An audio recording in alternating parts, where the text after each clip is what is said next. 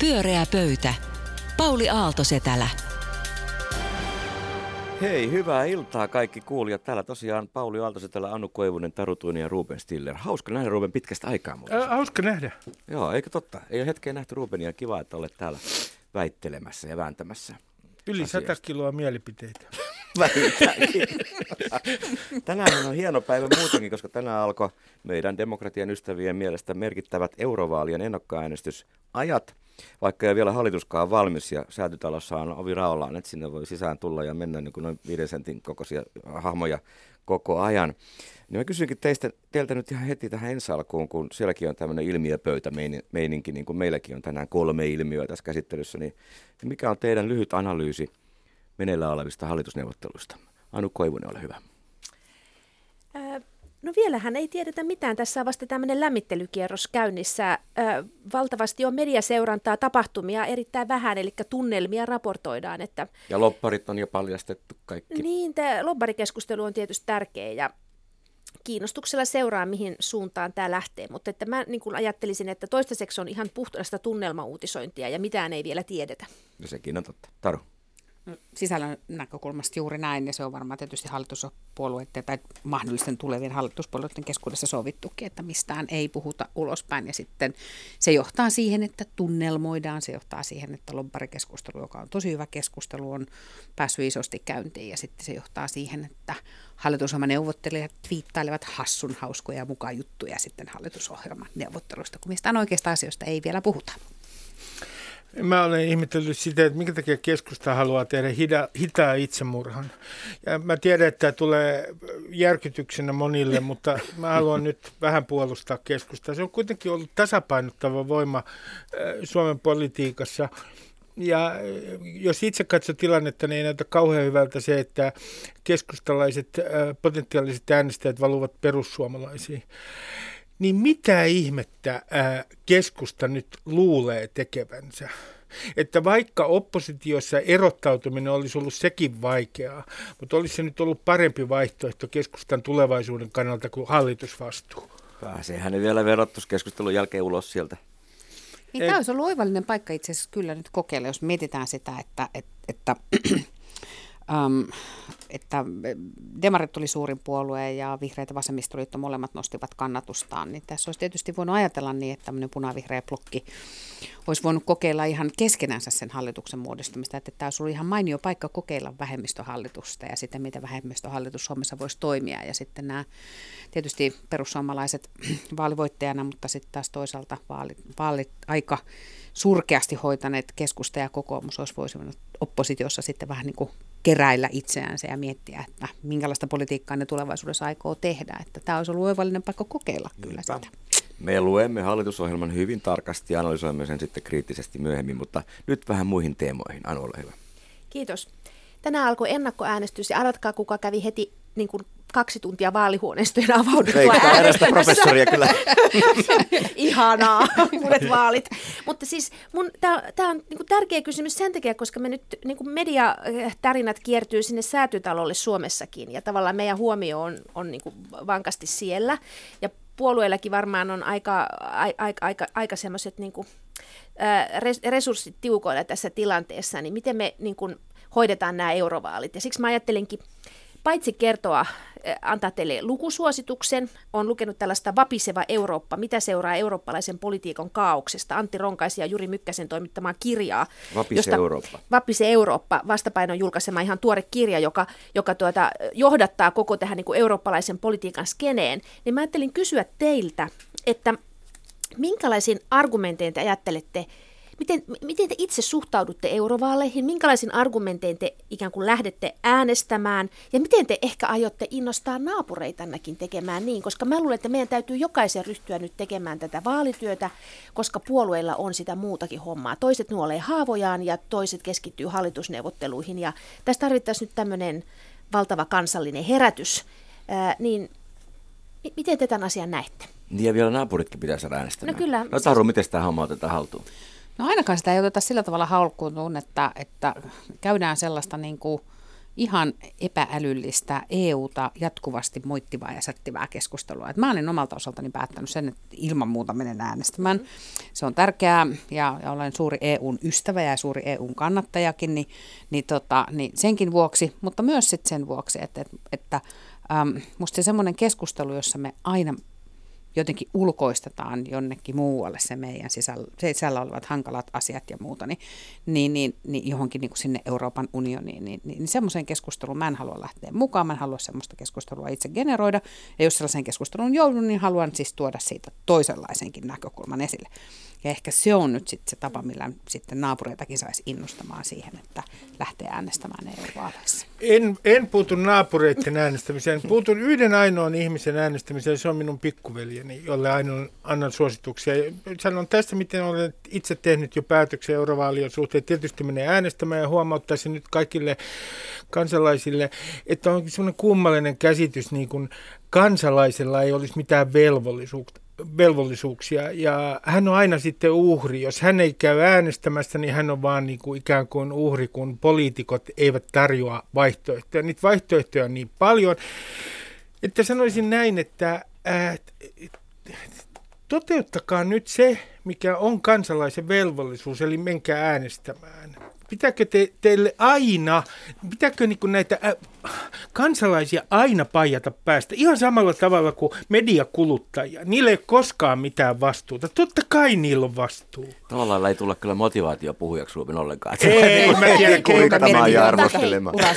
Mulla on toinen ehdotus. Siis toi tutkija Emilia Palonen Helsingin yliopistosta viittasi eilen, että, että unohda vaalikoneet. Kannattaa valita puolue ja sieltä tyyppi, joka pärjää Brysselin neuvotteluissa ja aikoo ajaa yhtä tai paria sulle tärkeää asiaa.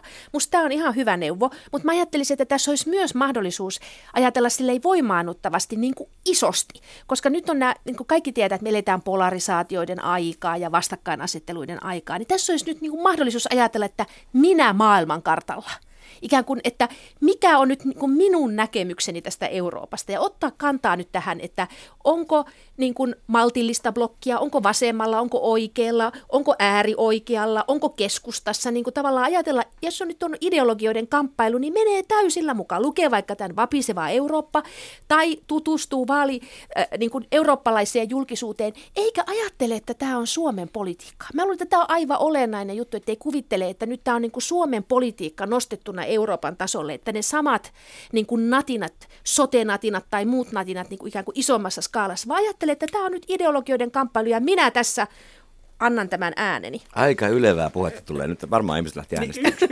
Miksipä ei? Miksipä ei tältä pohjalta lähtisi äänestämään? Yksi, mikä motivoi ainakin minua, on, on siis äh, yhden, yhden eräläisen sankarillinen taistelu oikeistopopulismin nousua vastaan. Että kyllähän se motivoi, se luulisi motivoivan niin kuin monia Varmaan löytyy silloin ehdokas sulle. Koska niitä odotetaan oikeistopopulismin varsinaista vyöryä Euroopassa, niin luulisi, että se antaa niin kuin jotain motivaatiota. Ker- voin ihan täsmällisesti kertoa, että millä perusteella itse valitsen puolueen. Ole hyvä. Tulen äänestämään RKP, siis se on ruotsalainen kansanpuolue, Svenska Folkpartiet, ja syitä on muutama. Yksi syy se, että on se, että se edustaa liberaaleja arvoja ja vähemmistöjä ääntä. Toiseksi äh, olen kaksikielisyyden intohimoinen puolesta puhuja.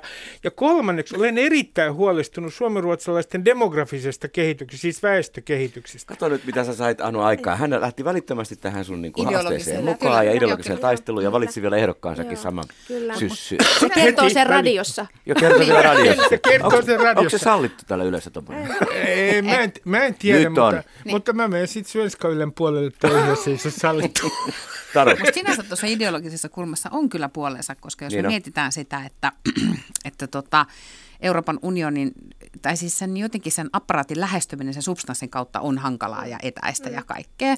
Ja, tota, ja mä näin jonkun sen vaalimainoksenkin tuolla, jossa niin kuin oli se kaksi kuvaa rinnakkain, jossa oli kuva Euroopasta, jossa toisessa oli kaikki Euroopan unionin jäsenvaltiot ja niiden liput, ja sitten oli toisessa niin kuin oli, oli Euroopan unionin tämä tähtilippu, ja sitten siinä lukee, että tämä on Eurooppa viitaten näihin kansallisvaltioihin, ja tämä ei. Ja sitten siinä oli tämä viitaten sitten siihen Euroopan unionin lippuun. Ja sitten mä ajattelin, että toi ei ole niin kuin totta. Niin. Toihan ei ole totta, koska Eurooppahan on niin kuin sekä että. Ja sehän on just se pointti siitä, että Eurooppa on sekä että. Ja eurooppalaisessa politiikassa pitäisi olla juuri kysymys siitä samasta asiasta, ei, ei siitä, niin kuin, siitä substanssista, toki joo, sekin on tärkeää niin kuin varmasti, mutta se semmoinen samanlainen niin kuin ideologinen vastakkainasettelu ja sen niin kuin Euroopan suunnan päättäminen, että halutaanko me, että mihin tämä kokonaisuus tässä kaiken kaikkiaan kehittyy, kun se Eurooppa nyt joka tapauksessa siellä on hyvänä esimerkkinä, eikö niin, että viimeisten tutkimusten ja uutisten mukaan näyttää siltä, että Brexit-kannattajat saa hullun ison voiton eurovaaleissa Britanniassa, mm. koska siis niin kuin, eikö niin, heillä on tästä nyt vankka mielipide mm. tästä niin asiasta. Mm. Mutta eikö vaalikone ole aika hyvä tuollaisen oman arvo ympäristön niin hahmottamiseen? On, on, on, on, on. on. Va- vaalikoneethan tuottaa paljon informaatiota, mutta että kyllähän se niin kuin aika antaa myös, niin kuin niite, se kysymyspatteristo, niin antaa se myös aika masentavan kuvan siitä, että mistä eurovaaleissa on kysymys. Ihan yhtä lailla kuin ikään kuin eduskuntavaaleissa vaalikoneet antaa hyvin rajallisen kuvan. Eli tavallaan jos tässä haluaa ajatella isosti, tässähän niin kuin voi toteuttaa nyt omaa intohimoaan, että haluaa jonkun tietyn direktiivin a- asianajajan sinne saada, jonkun huipputyypin, niin kuin Emilia Palonen esittää, antaa mennä, mutta voi myös ajatella ideologiaa. Pyöreä pöytä.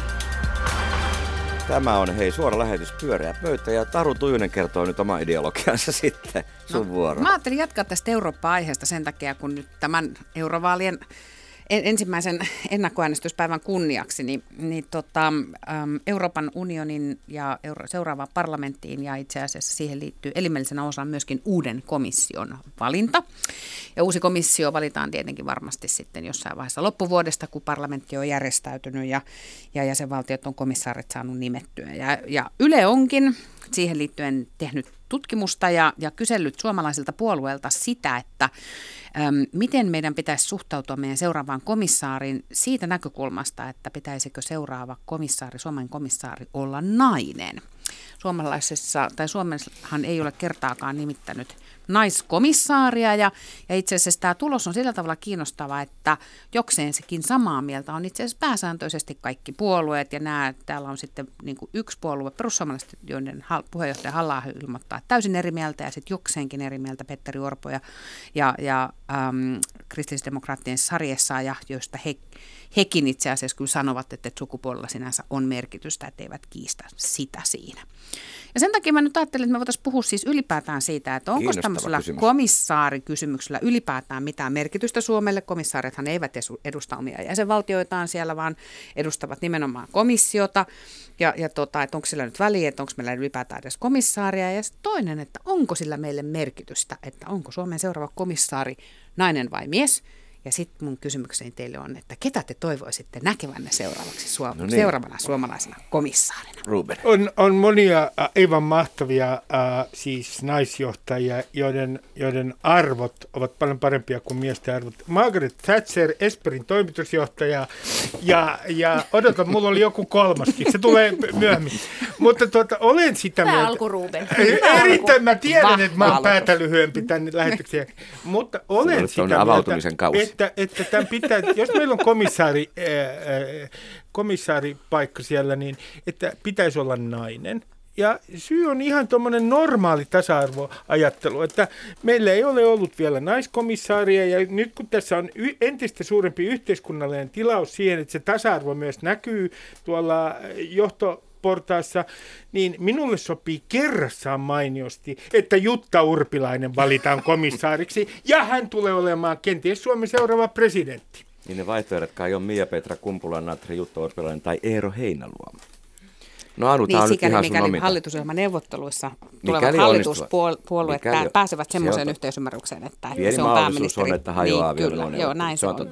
Mutta periaatteessa näin, että niin. komissaripaikka todennäköisesti menee sosiaalidemokraateille. Joo. Niin. Jos näin on, niin siis Jutta Urpilainenhan on loistava äh, ehdokas tähän tehtävään, eikä, eikä, eikä vain ikään kuin minkään kiintiöperiaatteen vuoksi. Sekin periaate on minusta hyvin tärkeä. Täytyy miettiä, että millaisia on ollut aikaisemmat komissaarinimitykset. Ja sitten se, että Euroopan parlamentissa ja komissiossa molemmissa tällä hetkellä keskustellaan isosti tasa-arvokysymyksistä. Siellä on oma Me Too-liikehdintänsä, joka, joka pohtii niin kuin tasa-arvokysymyksiä. Luin just pol- politikossa oli, oli tuota spekulointeja, että miten voitaisiin saada komissioon komission kärkipaikoille naisehdokkaita, mutta, mutta siis Urpilainenhan on siis mitä meritoituneen. Hän on ollut vaikeimmissa paikoissa sekä kansallisesti, että sitten hän on istunut ministeri, ministerinä ne vääntämässä eurokriisi hankalimpina vuosina niin kuin vaikeimmista asioista. Että hän, niin kuin, ed, meritit on tosi kovat. Mutta entä tähän Tarun kysymykseen, siihen sukupuolimerkitykseen? Oletko sitä mieltä, että sen on oltava nainen, että se pointti on niin kuin oikea? Musta se on, se on erittäin hyvä, koska meillä ei ole ollut tähän mennessä naiskomissaaria. Musta se olisi niin kuin vaan ihan sillä periaatteella, että vuoroin – vuoroin. Mun siis va- tod- samanaikaisesti mun toinen unelmahan on se, että Angela Merkelistä tulisi komission johtaja. Siis hän, Angela Merkel voisi tehdä musta kristillisdemokraatin noin niin kuin eurooppalaisella mie- mutta siihen ei voi nyt Suomesta käsin vaikuttaa. Vähän huonosti, plus että mä luulen, että on todennäköisempää, että Suomesta valitaan naiskomissaari, kuin että Angela Merkelistä niin. tulisi komission puheenjohtaja. Mm. Joskin mäkin olen kyllä suuri Angela Merkelin kannattaja tässä suhteessa, että toivoisin, että Go hänestä Angela. tulisi. Kyllä. Mutta siis samaa mieltä siitä, että, että tota, musta se olisi tosi erikoista, että jos on niin, että, että Antti Rinteen ensimmäinen hallitus näistä hallituspuolueista, jotka nyt säätytalolla neuvottelut muodostuisi, ja, ja kun tiedetään, että siellä on paljon puolueita, jotka on pitänyt erityisen paljon tasa-arvoasioita esillä, niin olisi erikoista, että tämä hallitus ei nimittäisi naiskomissaaria. Se, se olisi kyllä. aikamoinen imakotappio kyllä tälle, hallitus, niin kuin tälle uudelle hallitukselle. Ja toisaalta, jos mä olisin siellä nyt niin kuin miettimässä sosiaalidemokraattien kannatusta, niin miettisin myöskin sitä, siitä näkökulmasta, että onhan se iso mahdollisuus myöskin demareille niin kuin tehdä tämän tyyppinen sitten move ja, ja, ja, tota, ja, niin ensimmäistä nimittää. kertaa. Ensimmäistä kertaa ottaa siitä niin kuin, niin kuin pointsit kotiin ja sanoa, että me on, meidän ehdokas oli naisehdokas. Ja, ja, tota, ja, ja, ja se ei pois sulle niin kuin, kuitenkaan missään tapauksessa sitä, että mä oon mukaan samaa mieltä sieltä, että, että kyllä esimerkiksi Jutta Urpilainen on, on täysin mitat täyttävä mm. henkilö. Ja, ja, Eikö Rinne ja, pelannut hänet ulos? Eikä olisi tämmöinenkin velka siinä olemassa? On toinenkin velka. Nimittäin median velka Jutta Urpilaista kohtaan. Olin itse mukana siinä suurimmaksi osaksi sanotaan noin 9, vain 99,9 prosenttia henkilöistä, jotka kritisoi Jutta Urpilaista, oli miehiä. Ja, ja tota, jätkäporukka kyllä suoraan sanoen kohteli häntä ja olin itsekin mukana niin minun mielestäni näin jälkikäteen ajatellen on aina helppo olla hurskasti vähän sikamaisesti. Ja minusta olisi loistava, loistava juttu, jos hän nyt nousisi komissaariksi. Sitten on kokonaan toinen asia tämä, että johtaako nyt naisjohtajuus sinänsä automaattisesti jotenkin siihen, että arvot paranee. Siihen mä en usko. Niin, mutta siis meillä on tässä henkilö, joka on niin kuin nyt erittäin kokenut. Hänellä on niin kuin sellaiset meritit, että hän vois, hänestä voisi olla niin kuin myös komission sisässä painavampiin tehtäviin. Eihän sinne kannata lähettää ketään, joka ei osaa verkostoitua, joka ei ole niin kuin tässä ajassa, joka ei osaa kieliä. Sinne pitää laittaa niin kuin sellainen henkilö, joka on niin kuin hyvä siellä. Sehän koko niin kuin, e- Euroopan sekä niin kuin komissiossa että parlamentissa koko siinä järjestelmässä niin suhteet on kaikki ja osaaminen on kaikki. Siis, Eero Heinäluoma ei välttämättä ole tuollainen henkilö? Jätän diplomaattisesti vastaamatta tuohon kysymykseen, koska en, en siihen osaa, osaa, osaa muuta kuin julkisuuden perusteella ottaa kantaa, kun en tunne näitä henkilöitä muuten. Mutta siis Urpilaisen niin kuin asemasta käsin ajattelin, no se on totta, hän on aivan... aiemmat tehtävät mm, ja muut tukis kyllä tuota. Kyllä, valtiovarainministeri Sal, niin kuin, se, se, siitä näkökulmasta niin, niin, niin tosi kovat meritit. Plus, että kyllähän Jutta Urpilainen tietysti niin kuin viime vaalikauden aikana on käyttänyt paljon aikaa siihen, että on tuttu ulkopolitiikkaa ja tehnyt ollut erilaisissa mm. KV-tehtävissä. Ja, ja sitten mä jotenkin ajattelen myös niin, että, että, tota, että sillä on merkitystä sillä jotenkin, että, että miten tätä, niin kuin, minkälainen se, niin kuin se, jotenkin se maailmankatsomus on erityisesti niin kuin aikana, jolloin politiikka on kiistatta myrskyn silmässä. Että haetaanko tavallaan jotenkin sitä niin kuin, sit niitä vastauksia siihen, niihin, tähän politiikan kriisiin, jos sitä nyt sellaiseksi voi sanoa, niin haetaanko niitä sieltä sadan vuoden takaa, sieltä ideologisista niin kuin asetelmista, vai ajatellaanko niin, että maailma muuttuu ja sitten siinä pitäisi muuttua mukana. Ja, ja jotenkin se ymmärrys ja, ja, ja mikä mullakin on pääsääntöisesti vain ja ainoastaan medioiden välityksellä on se, että, että, että myös tässä suhteessa Jutta Urpilainen voisi olla ihan mitattauttava ehdokas kaikin puolin. Olihan se tulee ulkoministeri, joka tietysti... Se on toki mahdollista, että, että, että tietysti tämmöinenkin Kysymykseen, että onko se, sillä mitään väliä, onko meillä siellä komissaari äh, vai ei? Se on, on hyvä kysymys, sitä ei vielä on, vastattu. Vaikka he edustavat komissiota, niin äh, sehän on aika selvää, että näillä henkilöillä on kuitenkin kansallisia sidoksia ja kansallisia intressejä, jotka ei saa tietenkään näkyä mitenkään suoraan siinä toiminnassa, mutta kyllähän ne siinä toiminnassa niin kuin näkyvät kuka haluaisi esimerkiksi palata kotimaahan niin kuin ikään kuin äh, henkilönä, joka on jotenkin rankassut hirvittävän kovalla kädellä omaa isänmaataan. Tuskinpa kovin moni.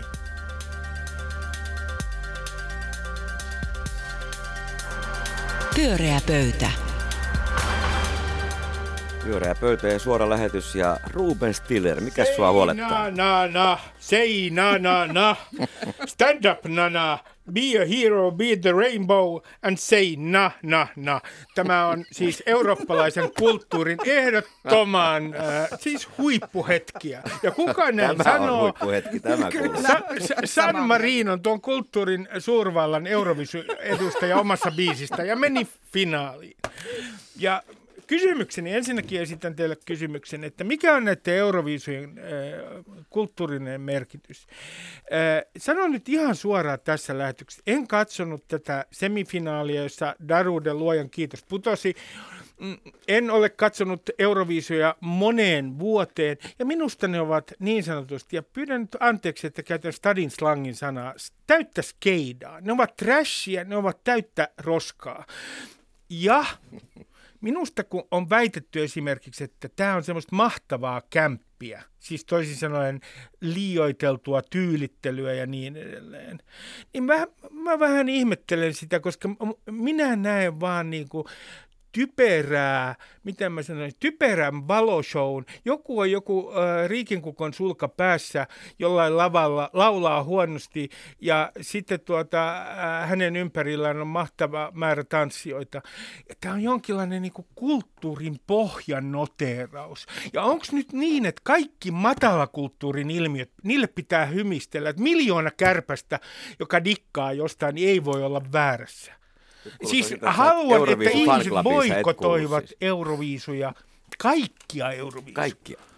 No, tämä on aika selkeä kulttuurinäkemys Rubenilla. Mitäs kyllä mieltä muut on? Tä- Tässä, tässähän on nyt sillä tästähän kuulee ihan selvästi, että vaikka sulla on nyt toi RKP-sympatia, niin sä esimerkiksi et tunne ollenkaan tuota Ruotsin euroviisukulttuuria, koska siis En. Ruotsissahan euroviisut on tällainen, toisin kuin Suomessa, että Suomessa euroviisuihin liittyy tämä traumaattinen historia, että aina on mennyt huonosti ja hävettää jo ennen Paitsi kuin kerran. kilpailut alkaa ja pari kertaa, mutta että siis periaatteessa, että aina hävettää. Ja, ja, tuota, si, se, ja ehkä se selittää tavallaan, että sä oot sit käsittelet tätä traumaa tuolla tavalla torjumalla koko ilmiön, mutta, mutta siis Ruotsissahan tämä on tämmöistä, niin kuin, se on niin kuin kansallista huvia, että joka kevät on tämmöinen niin kuin valtava kiertue, neljä osakilpailua, jäähallit täytyy, kansa hurraa, ihmiset Twitterissä, siis niin kuin kans, että Twitterissä oleva tämmöinen journalistinen ja poliittinen eliitti ja kaiken maailman mielipidevaikuttajat ottaa kantaa euroviisuihin. Tämä on ehkä hieman la- Eikö tuo aika omituista? hiipumassa siellä, mutta se on siis kansallista huvia. Se on vähän niin kuin, mä en tiedä oikein mihin sitä vertaisi Suomessa, kun meillä liittyy niin paljon häpeää ja ahdistusta kaikkea, mutta ruotsalaiset niin kuin riemuitsee tästä tapahtumasta. Jääkiekon ja sitten ollakaan, niin ne aika verrata. usein voittaa myös. Mä en tiedä, liittyykö nämä kaksi asiaa toisiinsa.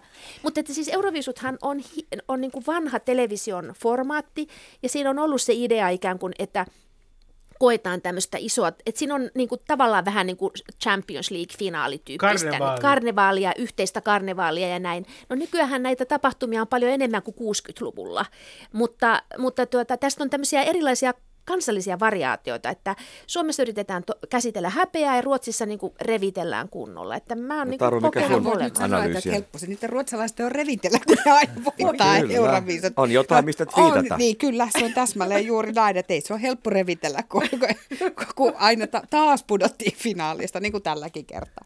Tota, mä ajattelisin jotenkin näin, että en suhtaudu tähän asiaan yhtään niin kyynisesti kuin Ruben. Musta se on mahtavaa, että tämmöinen ihan kummallinen ylikansallinen, tiettäkö, laulukilpailu järjestetään, missä on mukana niin kuin iloisesti kaiken maailman valtioita, vähän Euroopan niin kuin ulkopuoleltakin. Ja, ja, tota, ja, ja, ja, ja, ja, sitten siellä niin kuin pannaan parastaa ja sitten katsotaan, että, että minkälaisella Niin esityksellä, niin kyllä, ja että, että, että kuka pääsee, niin kuka menee niin kuin pisimmälle. Niin kuin tänä vuonnahan Islanti tietysti tällä omalla esityksellään, mutta niin kuin shokeras yleisöä, mutta ihan oikeasti, come on, silloin kun Suomi voitti Euroviisit, niin meillä oli siellä niin kuin hirvinaamarisia soittajia paikan päällä, että, että, tota, että, että onhan siinä nyt mun mielestä jotain Sä hauskaa. oot Ja nyt sit vähän yksin, ei pitä, eikä meidän Mä pitäisi olen niin hyvin hirveän yksin tässä elämässä, mä huomaan. Kun ei ole helppo olla Euroviisujen kriitikko tässä maassa.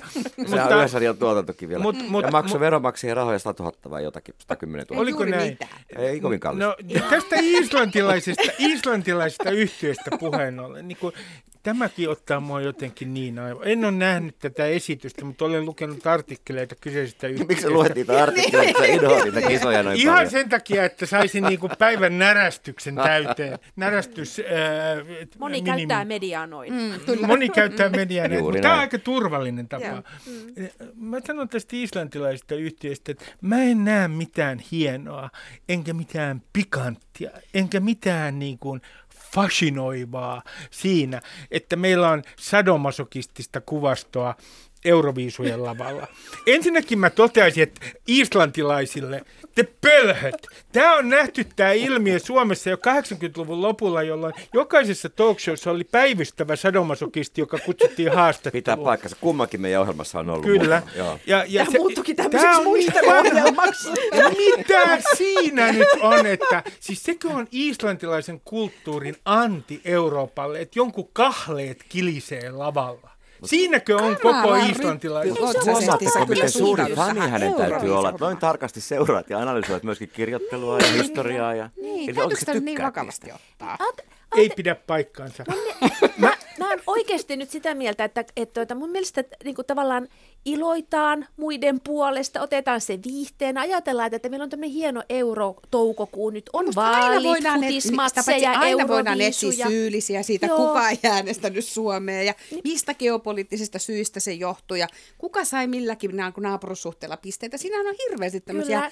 ja Ja tavallaan toi- tämmöisiä side-eventtejä. Kyllä, toimiko äänestys, kuka Kyllä. lausu hassusti Kyllä, englantia ja just kuka näin. has, lausu Eikö hassusti sillä ole Ruben ranskaa. arvo, että nämä maat tekee ylipäätään asioita yhdessä, jolloin ehkä on vähemmän sitten mm. niin riitaa. Ja ehkä kauppapolitiikkakin sitten helpottuu ja niin poispäin. Mä en usko, että asioita. äh, lisää kansallista se, että jo, joillakin on joku töyhtö päässä ja siinä on laser show, niin, niin, si, äh, niin se ei lisää kansojen välistä yhteisymmärrystä ollenkaan. Toiseksi mulla on... Mutta Ruotsissa se lisää juuri kuin Anu. Pauli, Pauli. On, minulla on rakentava ehdotus. Ole hyvä. Mun mielestä Euroviisut voitaisiin korvata sellaisella oikein hyvällä kamarimusiikkiesityksellä. niin, että Suomessa ei... Ja mulla on tähän ihan Odi peruste. Me Ilo- saadaan olla ihan keskenämme näissä en, kamarikisoissa en ole itse, en tunne klassista musiikkia mitenkään ää, itse, mutta Selvästi ma, et. mun sympatiat on nykyään kaiken kulttuurieliitin puolella. Sen takia, että, että minun mielestäni korkeakulttuuri on paljon suuremmassa vaarassa kuin tämä sei nana nana nana San Marinolainen skeida. Mutta kuulkaa, No, no on Mutta me pointti. ei olisi ikinä kuultu tämmöistä San Marinoista päiviäkään. Ei, jos lausuttuna, meillä suorassa lausuttuna lähetyksessä. Ollaan ajateltu tässä monta minuuttia San Marinoa tässä Ei. ohjelmassa. Ajatella, mikä sillä on se Mutta siis ku- 60-luvulla samaan aikaan, kun Euroviisusta tuli iso tapahtuma, niin eurooppalaiset televisioyhtiöt ajatteli myös, että me voitaisiin kaikki Euroopan kansat kokea yhteisyyttä katsomalla samaan aikaan absurdia draamaa. Nämä on niin kuin, että et sä oot tavallaan vain edustat sitä hävinnyttä historiallista juonnetta. Se katosi se absurdi draama Euroviisut jäi. Hei eh, Anu, mä olen sitä mieltä, yhden myönnytyksen teen. Silloin kun Katri Helene ja Marion Rung oli ää, ää, to- Suomen edustajana, niin asiat olivat paremmin Kyllä, tässä oli suhteessa. ennen paremmin. Asiat Ennen oli paremmin. ennen Ehkä- oli Ehkä, tässä, tässä suhteessa nimenomaisessa paremmin. asiassa. Myönnetään. Katri Helenalla ei ollut sadomasokistista asua, ollut, eikä ei. ollut Marion Ei ollut, Rungillakaan. ei ollut, ei ollut. on mä totta, haluan ja oli edelleenkin- Ossi Runni. Edelleenkin mä haluan vaan muistuttaa sen, että Suomi on voittanut vain silloin, kun me mentiin sinne hirviöasussa. Naamari päässä. Suomi menestyy aina, kun on kypärä tai naamari päässä. Siis on täsmälleen sitä paitsi sen takia mun mielestä kannattaa tarkalla silmällä seurata, mitä Islannille tapahtuu näissä kisoissa. Mut, ä, m- Suomalaisia sadomasokistia lavalla. tämän oikeistopopulismin ja tämän yleisen populismin vyöryn keskellä, niin mä vetoan kaikkiin suomalaisiin. Alkakaa kuluttaa, vaikka väkisin, korkeakulttuuria. Ruvetkaa snobeiksi. Se on mun mielestä, se, se voi olla, se voi olla niin kuin yksi tapa taistella Oopperaa, niin sanottu hengen demokratiaa vastaan, jossa kaikki on samanarvoista. Sietämätön ajatus. ajatus. Ei ehkä toimi tämmöisenä globaalina TV-konseptina yhtä hyvin. Ei ehkä. Ei. Ja, ja, ja ottaa huomioon, kuinka moni, äh, mulla on myös toinen vihankoodi, joka liittyy Euroviisuun, Temptation Island. Kuinka te stadilaiset kaupungissa katsotaan sitä Se laajoissa piireissä? Ruben, Se mitenkään. osoittaa, että tämä sivilisaatio on kriisissä. Ihan Tämä oli kyllä todella, että Ruben avautuu meille. Kyllä, kyllä, mä oon ihan sanaton tässä nyt. Pyöreä pöytä. No että olet taas selvästi hyvässä voimissa, voimissa ja paljon sanottavaa. Kiitos Taru ja Anu. Hyvä keskustelu, hyviä argumentteja. Ja älkää surko, PKT on noussut ensimmäisellä neljäksellä 2,2 pinnaa. Ja huomenna aurinko ei enää laske, vaan alkaa ikuinen auringonpaiste. Ja pyöreä pöytä ensi keskiviikkona jälleen. Hei hei.